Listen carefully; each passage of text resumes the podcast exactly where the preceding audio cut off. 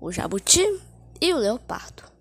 O jabuti, distraído como sempre, estava voltando apressado para casa.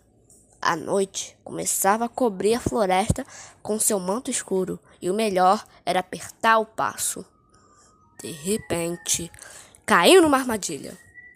Um buraco profundo, coberto por folhas de palmeiras, que havia sido cavado na trilha, no meio da floresta pelos caçadores da aldeia para aprisionar os animais.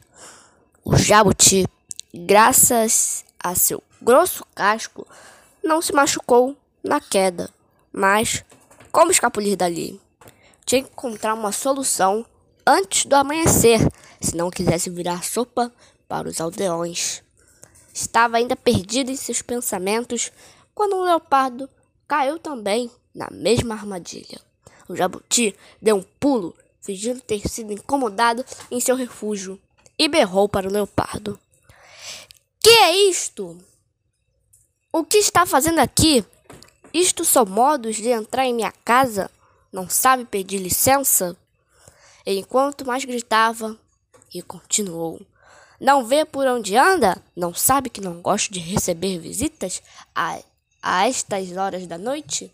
Seja daqui, seu pintado mal educado. O leopardo, bufando de raiva com tal atrevimento, agarrou o jabuti e com toda a força jogou para fora do buraco. O jabuti, feliz da vida, foi andando para sua casa tranquilamente. Ah, espantado ficou o leopardo.